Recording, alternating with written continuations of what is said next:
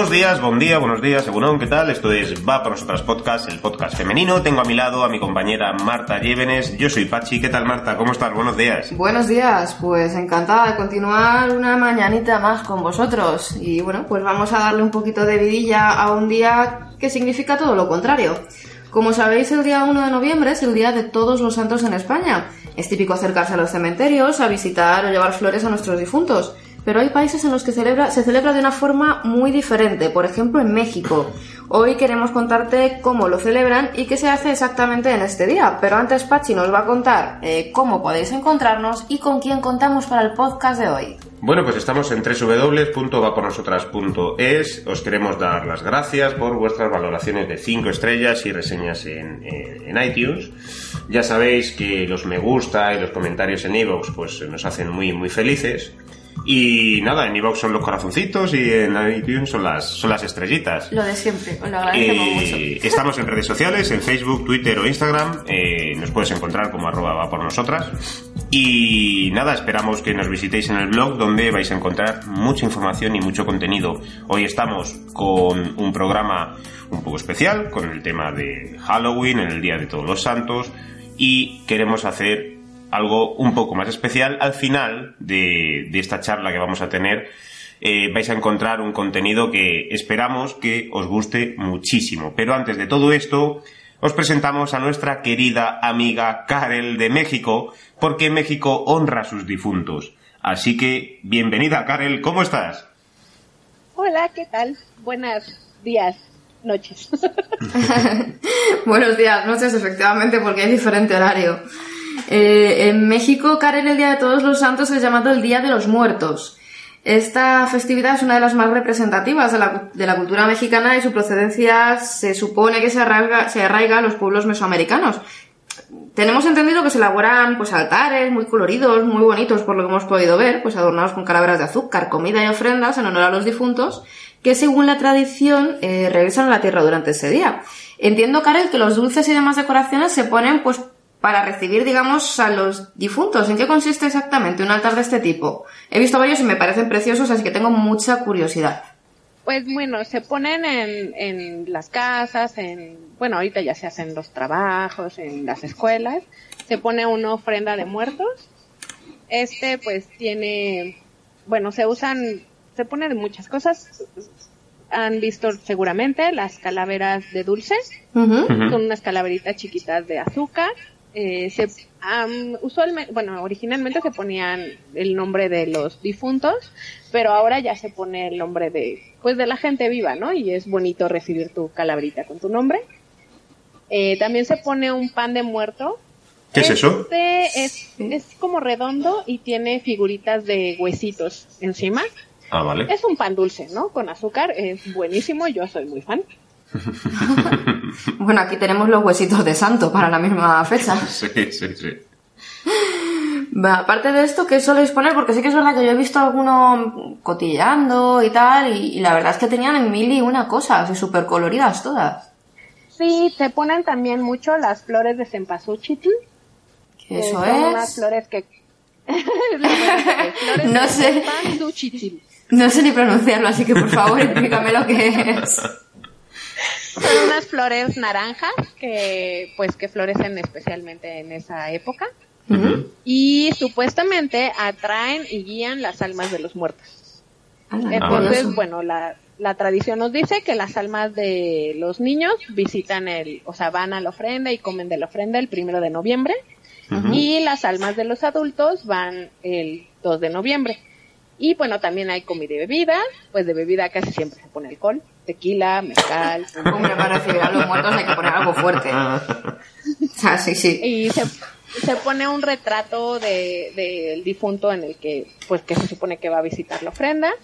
Eh, también cirios o velas. Sí. Una cruz, porque pues de hecho, esta tradición originalmente era de los de Mesoamérica, o sea, lo hacían los indígenas. Claro, eso te iba a preguntar, porque un país tan católico con, con, esta festividad que en el catolicismo, pues a lo mejor no, no sienta muy bien, ¿no? No, y que además es, es como una especie de celebración por la... Más pagana, ¿no? Claro, más pagana y por la vuelta del familiar, por el hecho de lo que decías, que se pone alcohol y tal en los altares. A mí eso me suena más a un recibimiento festivo al difunto. O sea, es como, no sé, gracias por venir, nos alegramos incluso de que, de honrarte y de que, de que esté este día. No sé cómo lo ves tú, Karen. Sí, de que visite y te cuide y como que esté presente. Ajá. Y este, y es que el asunto es que no es, o sea, los evangelistas españoles cuando recién vinieron, los, los, la gente, bueno, los indígenas eran personas muy, muy, muy religiosas y entonces mezclaron las, las costumbres de ellos con las de los, o sea, de los evangelistas y entonces crearon una nueva, pues una nueva tradición y así pues asentaron el catolicismo en México. Se fue un poco adaptando, digamos. Exacto. Entonces realmente no la vemos como algo pues pagano, es, es una tradición pues nueva, mexicana, que sí no la vemos como algo pagano. Vale. Eh, eh, aquí en España, por ejemplo, existe una tradición de que es un poco visitar eh, los cementerios, llevar flores a las tumbas de nuestros familiares. Y además de los rituales, allí en México también visitáis cementerios o es más como una celebración hogareña privada.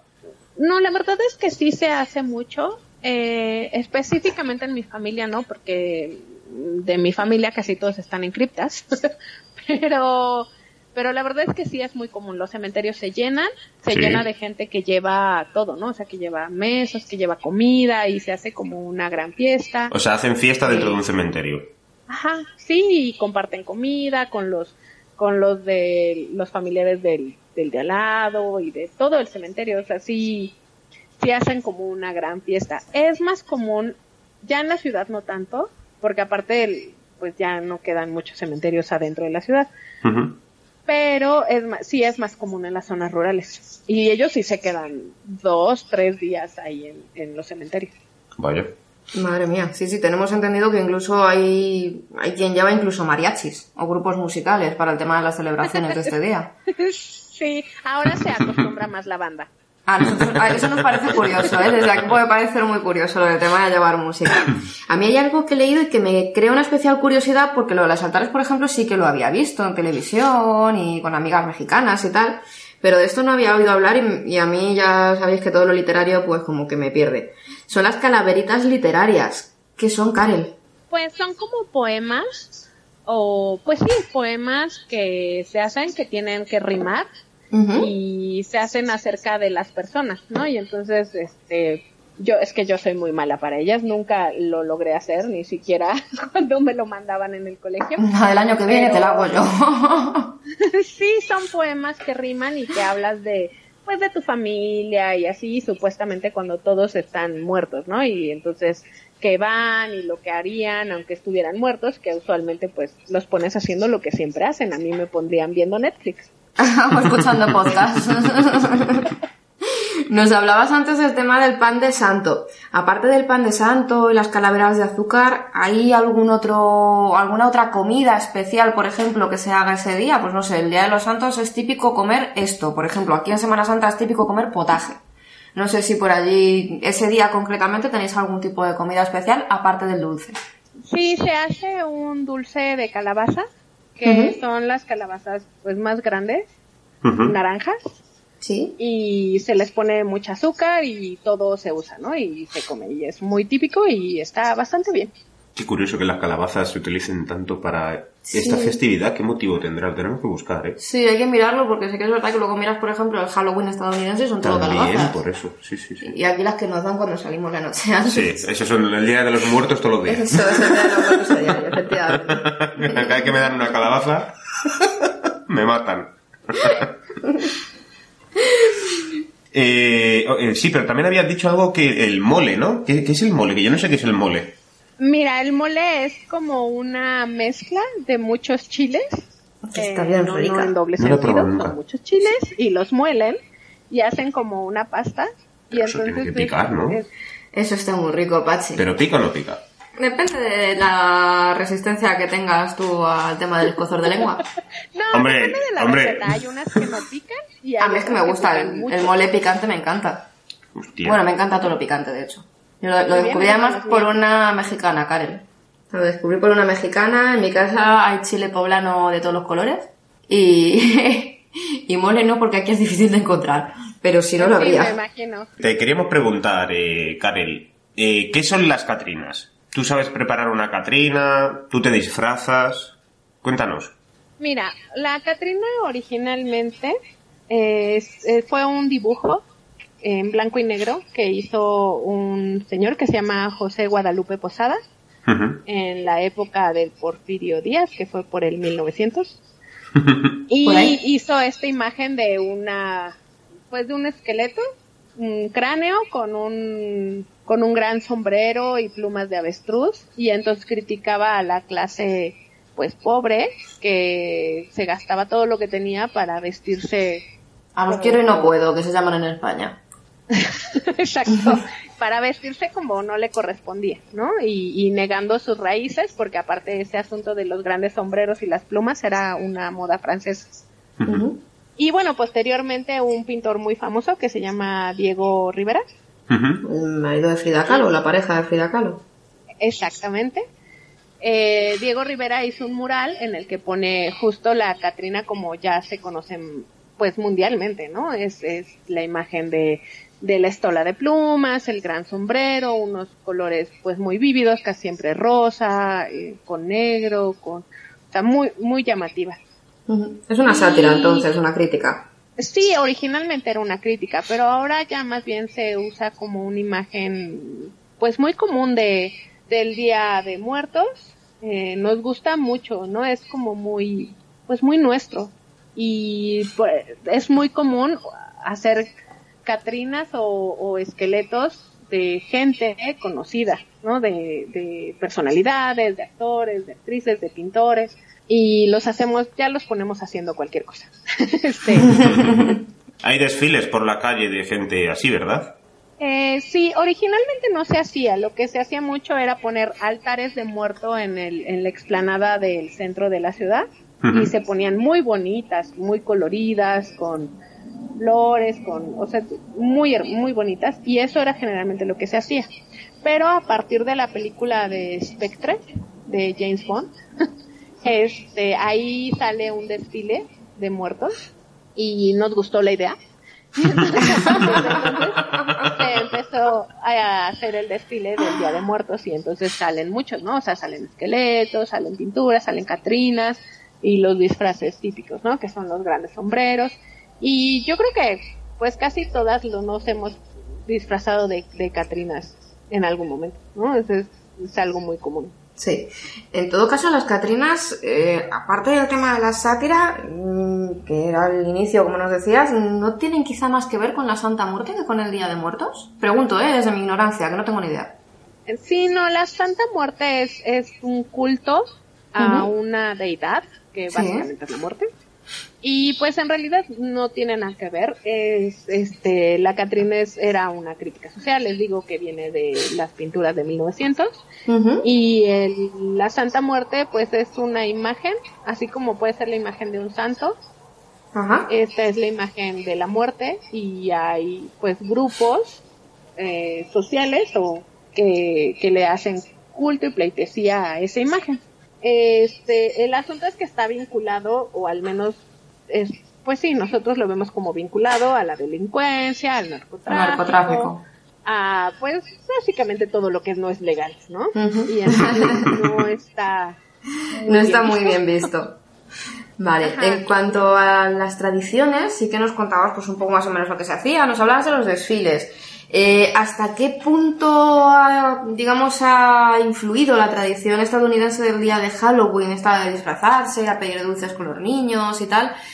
¿Hasta qué punto ha influido en la cultura mexicana? Quiero decir, porque por ejemplo yo sí que tengo amigos mexicanos y hablo con ellos y ellos sí que se van a pedir dulces con los niños eh, el día de Halloween. Sí, se hace bastante, eh, sí se acostumbra. Yo creo que cada vez menos, bueno, al menos así me lo parece, pero sí es común que en algún, o sea, que se organicen como ciertos vecinos y entonces ar- arreglas tu casa y en las casas que están arregladas pues van niños y piden dulces y, y sí, sí se acostumbra, la verdad es que sí está bastante generalizado.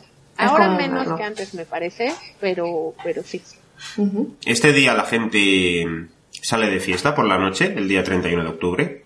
Nosotros hacemos fiesta todos los días. Del 31, el primero, el 2. Sois de los míos. Sois de, Son- los, son sois de de los los míos, ¿no? nuestros. En Entonces. general, son de los nuestros. No, pero me- no me refiero, cuando te he dicho salir de fiesta, no me refiero de festividad, sino de salir de discotecas, por ejemplo. Salir de marcha, vaya. Eh, ¿Sabes que en esos días se acostumbra más ir a fiestas en casas, ¿no? Ah, vale. Organizan, organizan fiestas de disfraces o fiestas de Halloween o fiestas de Día de Muertos o, o sea, es más un rollo de, pues sí, no es de bares y de discotecas, digo, habrá quien lo haga, obviamente, pero en general es más bien como de ir a casas y, y hacer la fiesta en casa. Pues como veis, bueno, cada país tiene su tradición respecto a este día, incluso en algunos aspectos se asemejan, tienen cosas en común y sobre todo, pues muchísimas curiosidades que mostrarnos. Nos encanta conocer las tradiciones de otros países y poder contároslas. Esperamos que os haya gustado el tema de hoy y si tenéis alguna pregunta o sugerencia, ya sabéis dónde encontrarnos, como siempre. Y agradecer, bueno, pues en todo caso a Karen que se haya prestado a contarnos un poco qué es el Día de Muertos en México y qué diferencias hay con España. Oye, Karel, ¿a ti te gustan las películas de miedo? Sí, me encantan. ¿Te gustan las películas de miedo? ¿Y lees habitualmente algún tipo de libro o has leído algún libro así que sea de terror? Ah, he leído pocos. eh, creo que al último fue El Monje, que ni siquiera recuerdo el autor. Pero este, sí, he leído, lo, los aguanto menos porque me ponen muy mal. y luego sueño y tengo pesadillas. Sí, muy mal. Por ejemplo, te, te quería preguntar, mm, ¿conoces alguna historia de terror? ¿Algún relato, alguna leyenda mexicana que sea de terror? Ah, ya, típica en México. Sí, hay varias. Ah, Sí. Había una de El Chupacabras, no sé si... Ah, Sí, sí, sí. Me suena, me suena el chupacabra, sí, ¿verdad? Ese estuvo muy de moda hace unos, que serán 15 años tal vez, de un ser mitad vampiro, mitad solo Dios sabe qué es, que, que succionaba la sangre de, de animales y personas por las noches. Ujú. Este, yo escuché mucho, mi, mi papá es de un pueblo del norte de la ciudad y escuchaba mucho del charro negro, que si ibas bebido y, y a caballo por las noches entre pueblo y pueblo se te aparecía el charro negro. Era un charro negro. ¿Qué es un charro? ¿Qué es, lo qué- vimos. qué es un, qué es un Hasta la charro? Sí, porque si me lo dices así me suena a zorro, que no, seguramente no sea. ¿Qué es un charro, Karel? Ay, perdón. Un charro es, um, es de las personas que hacen, o sea, traen el traje típico mexicano con el sombrero grande, Ah, y vestidos con, es que no es el traje de los mariachis. eh, Sí, yo me lo estaba imaginando así. No, es diferente. Sí, no es diferente y sí, sí, no, no es lo mismo, pero parecido. Y ellos hacen suertes con caballos, ¿no? Y entonces hacen de lazo, con eh, obtener ganado y agarrar animales y así. Y entonces si tú ibas bebido, pues te podía parecer entre pueblo y pueblo, ¿no? Como decías, un, un charro negro de estos. Un charro negro, sí. No, nunca me dijeron que hacía el charro negro cuando se los encontraba. Pero, Pues bueno, supongo que nada bueno.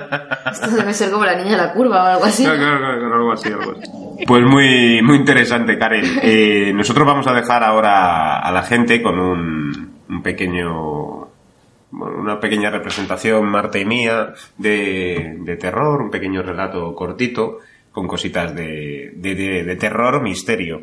Porque tú también eres muy de misterio, Karen, o no se lleva el misterio allí en México. Ah, no, pues seguro que se lleva, pero te Pero digo no. que... Tú no, tú no eres una tía misteriosa, ¿no? ¿Me meto o no me meto?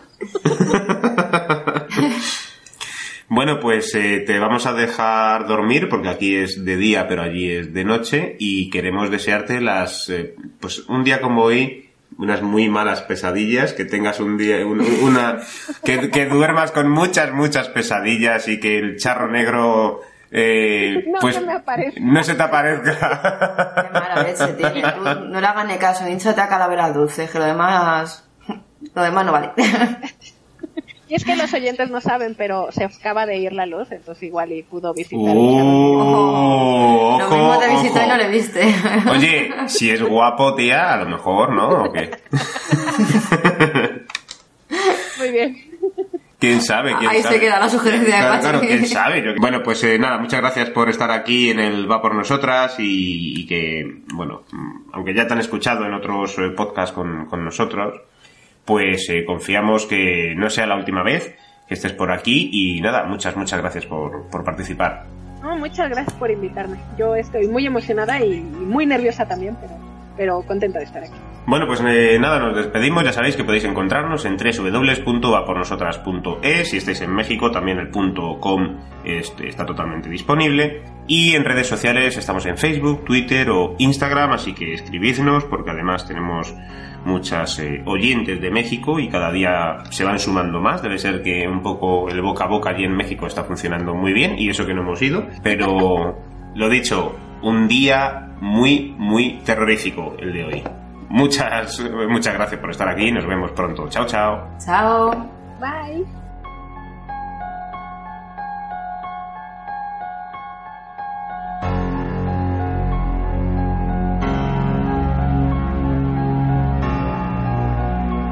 Las mudanzas son difíciles para todos, son complicadas y cansadas, pero se recompensan con la emoción de tener un nuevo hogar y de ir recorriendo poco a poco sus recovecos.